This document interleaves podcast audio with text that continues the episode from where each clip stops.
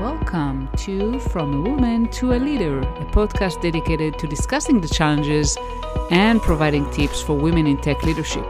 Hi, I'm your host, Limor Bergman Gross, and in each episode, we'll hear from other successful women in tech, sharing their stories, insights, and advice. Join us as we empower each other to reach our full potential in the tech industry.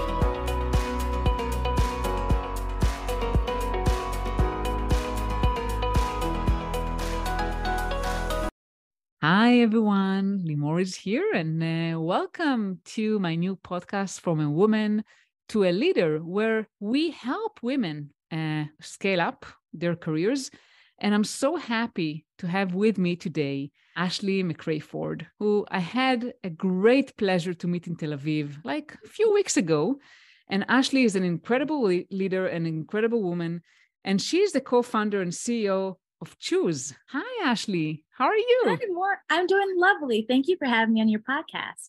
Thank you so much. And uh, I want to tell you all that thanks to Ashley, she's the one I mean, I've been thinking about uh, creating a podcast for a while. I had a name, the theme, even episode ideas, and I was procrastinating so long until I met Ashley and she said, Let's do it. So thank you so much, Ashley. Thank you for giving me the push I needed. You are so welcome. And thank you, podcasters who are listening out there. Let me just spend a few seconds bragging yeah. more. So I was in Israel for a trip for school and I was connected with Limor for I was looking for phenomenal coaches, phenomenal women entrepreneurs, and friend of mine, Julia Austin, like, you have to meet this woman.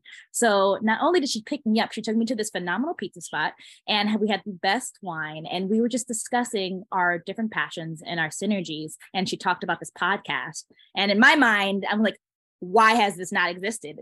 But from the conversation, the dialogue we just casually had, this felt like something you were always destined to do. So I am so honored to be able to be a part of it. And I can't wait to see how it continues to grow and prosper.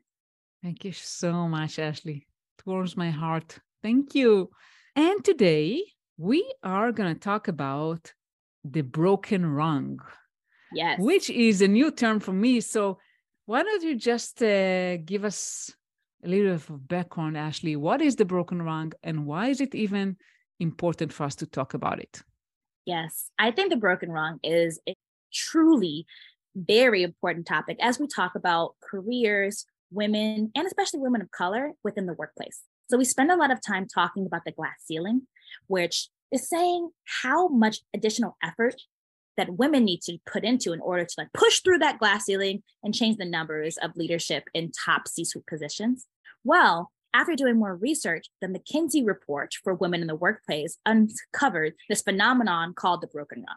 So, when I'm describing a broken rung, think of the corporate ladder. Each of those different stepping stones of a ladder is a rung. So, when they zoomed into the corporate ladder rung, they saw that there was a big disconnect at that first rung making a jump from individual contributor entry level roles to their first manager position. Specifically, women and people of color are less likely to be promoted to that first level of management than their male peers. And if we think of just the power of volume and numbers, if you're having less women and people of color promoted from individual contributors to manager, then that continues this ripple effect of less promotions from management to director, from director to VP, from VP to C suite. And it creates this cascading effect that we see that causes this need of pushing through the glass ceiling. But if we really want to understand how do you patch up this pipeline issue, we have to zoom all the way out and start at the beginning of the corporate ladder at that broken rung.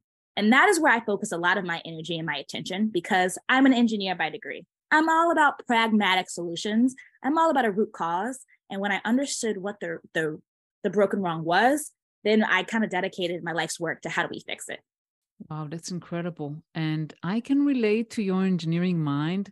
And I'm also, you know, as you know, uh, very occupied about supporting women, but I never thought about, you know, obviously transition from ICA to a manager is challenging. I know that I've been there, but I haven't thought about it as like the stepping stone that is basically creating the whole problem. So tell oh, me a little bit about you and how it meets you personally. Oh, yes. So a little bit about me. I'm originally from Chicago area. I am the youngest of seven and a chemical engineer by degree. I start there because it explains my personality just a smidge.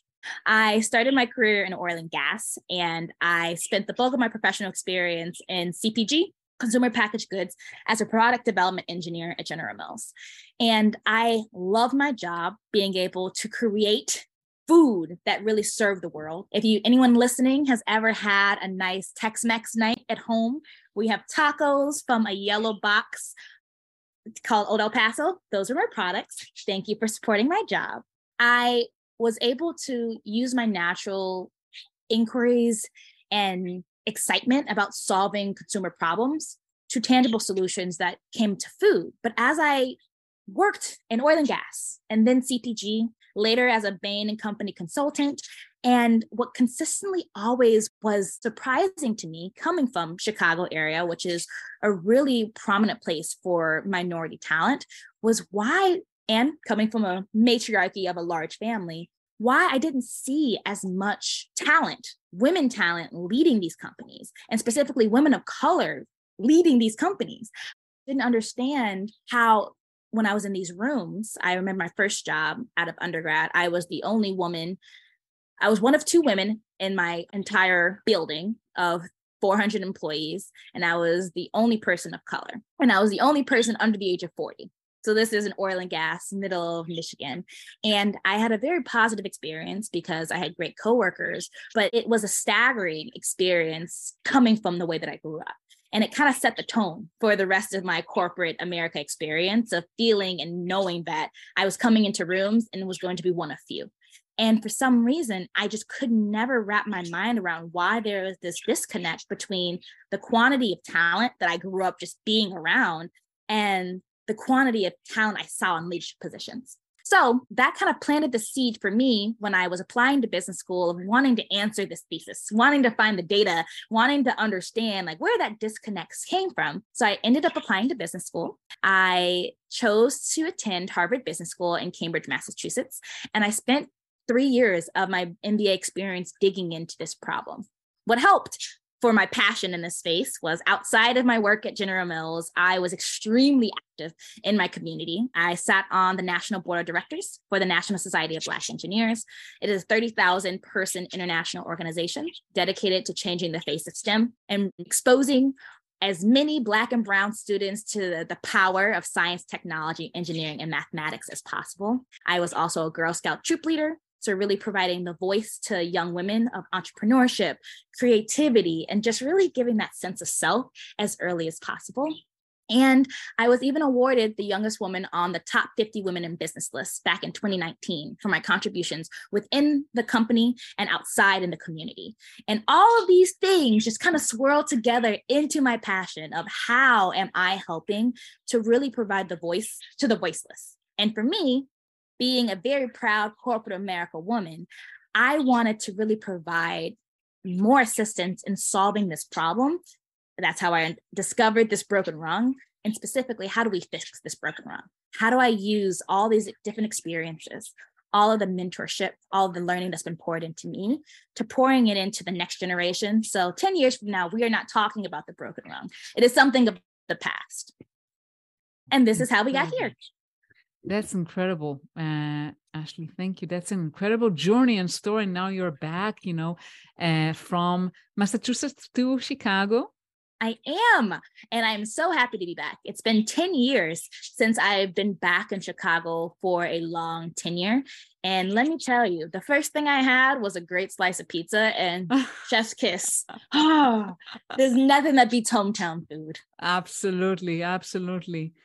And when we talk about the broken rung, why why does it happen? I mean, what have you find out? What what are the causes to this issue in the first place? There's so many contributing factors. So one of which that was surprising to see, but was reinforced. I've had over 300 interviews at this point with career coaches, executive coaches, executives women of color as well as women and just overall professionals.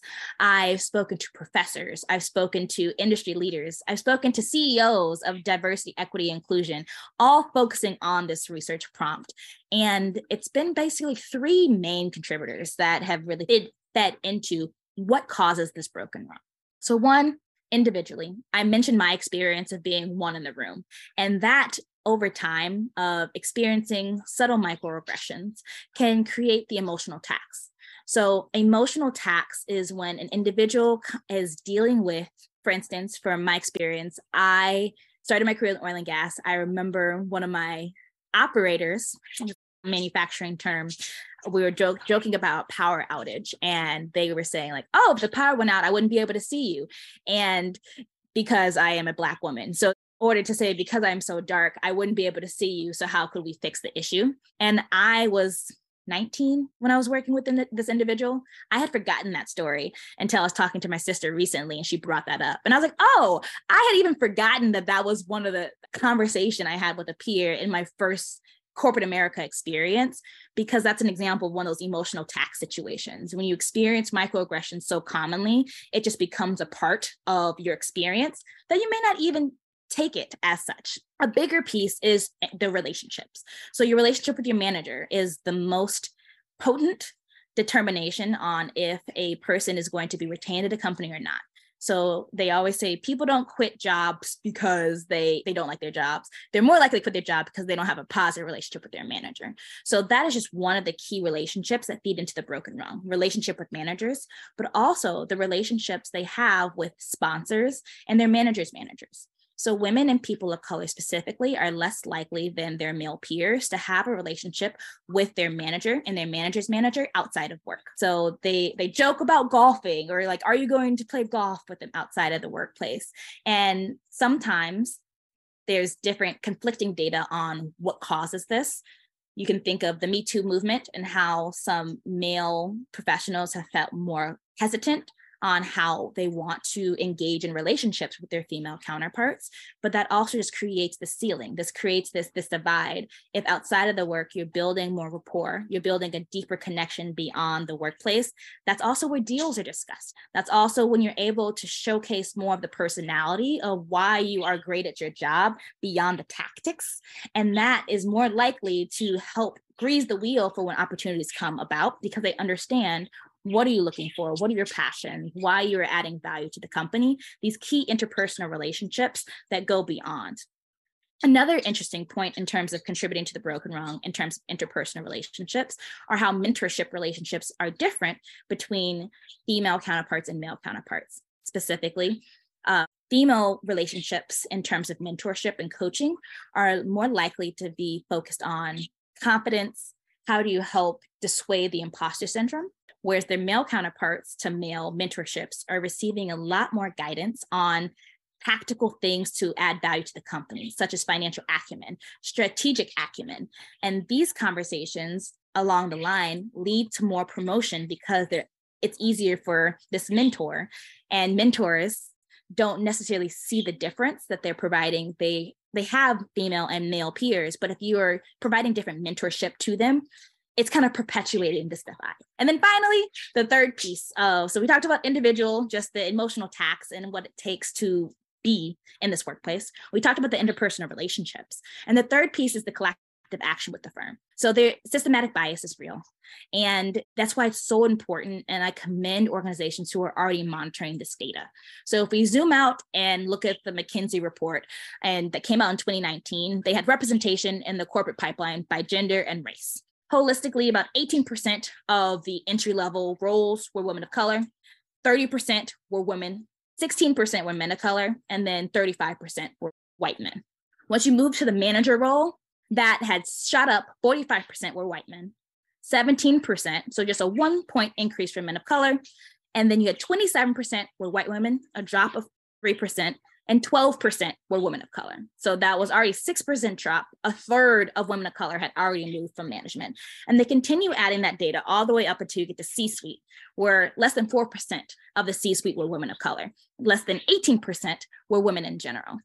These statistics, while they are staggering to hear, they at least allow you to measure the problem. And once companies are able to have the accurate data, where you disaggregate the data from people of color, Black, when you take the difference between a Black woman and a Black male, you're able to see that that black women hispanic women are experiencing this double bias of being a woman and being a person of color so when companies are able to not only have the data but disaggregate the data to really see the trends they have in their workforce then they're able to invoke plans strategies and actions to change that so going back to your initial question of what really causes the broken rung, it is a plethora of things. But if I'm listening to this as a corporation of what can I really do tomorrow? I would say one, making sure that you create a sense of belonging, that you have more than just one person who is a person of color in your organization, who is a woman at the table, who because there's there's power in psychological safety, as we saw in the Google study of what was the two key factors of productivity. Two, in terms of interpersonal relationship, you have to go beyond a standard mentor buddy program. Is if you were going to have a buddy program, is there a consistent structure? So everyone's having the same experience and it's not just set in terms of ambiguity. And what is the metrics? What are the success? And then the last part as an organization how are you measuring this? Because we know things that are not measured do not get managed. And then from an individual perspective if you are in the workplace as a woman hearing this on your journey to becoming a leader how are you creating the supportive ecosystem for yourself? If you may be one of the few at your workplace making sure that you have a network fellow phenomenal women, fellow phenomenal allies outside the workplace that you can share your lived experiences so you don't feel lonely and you don't feel like you have to go through this on your own because you don't. Making sure that you have these relationships, make sure you power map. See where are the missing gaps between your relationship with your managers, your manager's manager, your manager's manager, manager. That you are enough and you are worthy to put time on anyone's calendar and being intentional about that relationship because it, I know it could feel icky to set these relationships up, but it's really who else is going to empower and advocate for you more than yourself. And then finally, as a company perspective, you being able to cover and keep the data of what you're contributing, the value you're adding, and making sure you're adding that into every conversation you have. You're documenting that and sending it to your manager before every update. You're documenting that and sending it to your director. And as you are conducting your own data, you're also encouraging your company to do it as well so that all those pieces can come together as we're working to fix this broken rung. Wow, this is incredible. It uh, definitely seems like a topic that is top of mind for you I'm oh, so impressed by by the level of knowledge that you have. So Ashley, I mean, I could, uh, as I said, I, I relate so much. And uh, you mentioned, you know, being one in a room. It happened for me, you know, more than once that uh, I was the only woman. And you also mentioned the microaggression. I actually didn't think about it then as microaggression, but you know, all those little things that are planted in your head and eventually, you know, become reality. And uh, I hear from a lot of women that uh, they are afraid of being assertive because they think that they will be seen aggressive. And a lot of times uh, they are considered too emotional, you know, uh, when it's actually, you know, not a bad thing necessarily, actually positive. So definitely a lot of those biases. And uh, mm-hmm. I wanted you to kind of relate to the relationships, especially, you know, with your manager, with the manager manager and all that. And you mentioned, you know, it's a boys club. We all know that, right? Golfing or what have you. I've definitely been there, right? Going to baseball and different things I didn't want to do. so what, what do you do? What do you do when you are a woman and you're, you know, surrounded by by men who love different things that you're not you don't feel comfortable with what do you do that's such a great question I definitely resonate with all those examples that you provided. And I'm going to throw out data because once again, as an engineer, I love some data that and it's it's mixed. So what I did during my early careers when I I wanted to create the culture that I felt comfortable being in as my authentic self, that I actually volunteered to do a lot of different planning. So the social committee, I would plan and really create this inclusive space that made me feel supported and that also rising tides raises all boats made all of my peers male included feel feel supported such as i planned our technical picnic. So i was the p&l owner of multiple hundred thousand budget with a team of 10 that were well over my senior and i ensured that i added pieces into this annual picnic that hadn't existed previously, you know, to ensure that I left my mark of inclusivity after I passed it on to the next. And on the flip side, this is a very common theme that we've seen for women and minorities that they take on a lot of volunteer and unpaid roles within the workplace, partially trying to increase their brand recognition to increase the likelihood of promotion. And on the other hot other hand maybe trying to create this culture as i mentioned that you want to be in the culture that you're living in. And the data is split on whether that is actually helpful. So you're splitting your time and adding value to the company but you're not necessarily adding value in the revenue generating component of the business. So now that i am in more of the mid to late stage of my career uh, where i am trying to fit in more so to your question of how do you really show up as yourself?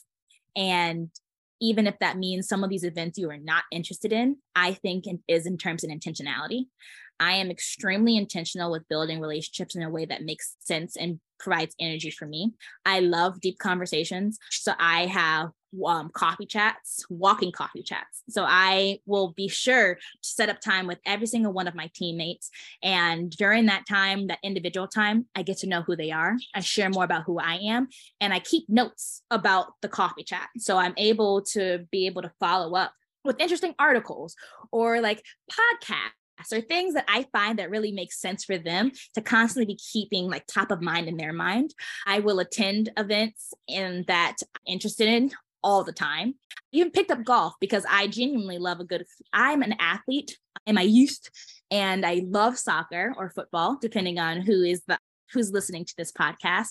And I recognize that my ability to be great at uh, soccer or football, the older I get, the less likely that is. So I picked up tennis and golf for my own benefit of how can I be active as my career continues to progress. And I ensure that I add that into the conversations. So, to your point on if you don't want to do any of these things, how are you able to still build these relationships and rapport? I think what's more most important is finding out what do you do enjoy and making sure that that is something that you incorporate into your relationship with them and the team. Second, sometimes you have to eat your your vegetables, or as my old director would mention. Hold on one second. My so sometimes you have to swallow the frog first. And that means you may end up going to an event or two that you may not care for once or twice. But I don't think in this world of Brene Brown and vulnerability and authenticity that we're living in, the idea that you have to continuously do that ongoing is, is definitely not in the reality. And I also think what's really helpful is having this conversation with the person who owns the budget. So if your manager is the one in charge of picking the events that you are doing, and you guys constantly keep going to a football game, I'd already said two or three suggestions on what to do instead of going those. So this is like my fourth suggestion. So I had provided three suggestions for the the woman herself of what to do. Mm-hmm. And this suggestion is to the manager of teams who are creating these events. So, one way to ensure that you're not putting a woman or any person on your team in this position of having to go to an event that they don't want to consistently is to have an anonymous survey that goes out before and after soliciting suggestions and asking for feedback of these events. That way, you're able to give your team psychologically safe space to articulate if golfing really isn't their thing, or if going to baseball games, or going to sporting events for team bonding, or even alcohol centered events for people who are sober, if those are not things that really make them feel enabled to bond and have the team camaraderie, because at the end of the day, the goal of these events is to bond and help the team become stronger. So if you feel like you have to fake the funk while you're at these events, it's really not serving that purpose. Absolutely. And uh, inclusivity is not just about women and women of color. I mean, I remember that uh, I had a team outing uh, that we did many years ago.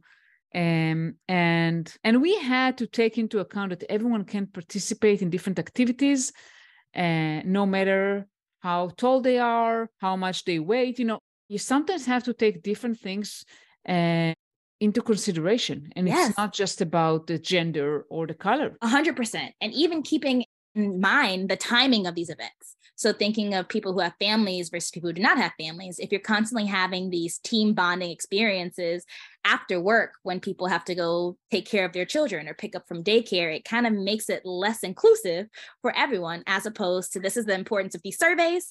And the reason why I suggest surveys as opposed to having the conversations directly with the individuals, because sometimes, depending on the culture of your team, they may not feel like they are safe to say, hey, I need you to have these team building events during work, maybe a lunch hour. Let's have a lunch focused event where we bring in an expert or have a paint and sip or insert XYZ alternatives. So making sure that, once again, going back to data, as a manager, what is extremely helpful is having these anonymous surveys so you can get as much data as possible in a way that protects the anonymity of your team, but mm-hmm. also provides you the information of how you can really create a culture that's inclusive for all. Absolutely. Any last tips you have for the women themselves of what they can do in order to move from the IC to a manager? Oh my goodness, so many. I would say one, the, the, the biggest thing in my mind is the importance of continuously developing in yourself. So finding a coach, as I'm sure if Limor hasn't mentioned herself, she is a phenomenal one. Thank so you. Connect after this.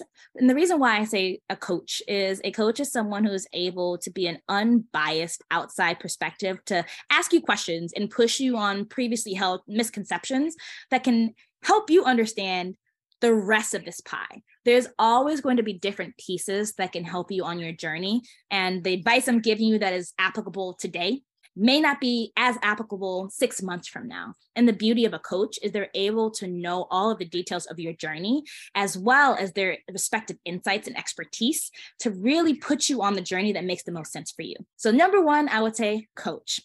In addition to that, if you maybe a coach is outside of your warehouse right now, having that supportive ecosystem, so friends, family, the internet, books, podcasts, there's so many out there that sometimes it can even be overwhelming amount of resources. So making sure that you find what makes the most sense for you. But I would add third is taking the time to introspect and connect with what are your values and what matters most. And that is an easy way to kind of re- weed through all of those resources and hone in on maybe one to three goals that are most important for you. Whether that is to the earlier question, how do can I show up in these spaces as myself, my true authentic self? Or how can I say no to events that I do not want to go to? If that is your goal, I support it. And I guarantee you that there are articles and podcasts for it. So there's so much on this journey of making the jump from IC to manager and resources. But I think what's most important is you understanding what are your values and motivations for wanting that jump.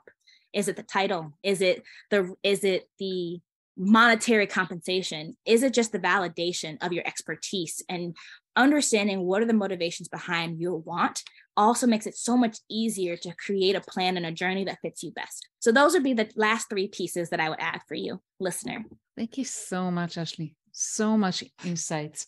And now I want to get kind of back to you and uh, how people can reach out to you and, and tell us a little bit about Chooz. Yes. So, if you could not tell by my passion on this topic, I spend a lot of time working with companies on how are they really supporting their their talent. Specifically, why do I care about the talent? Because the talent is the heart and soul of what makes companies work.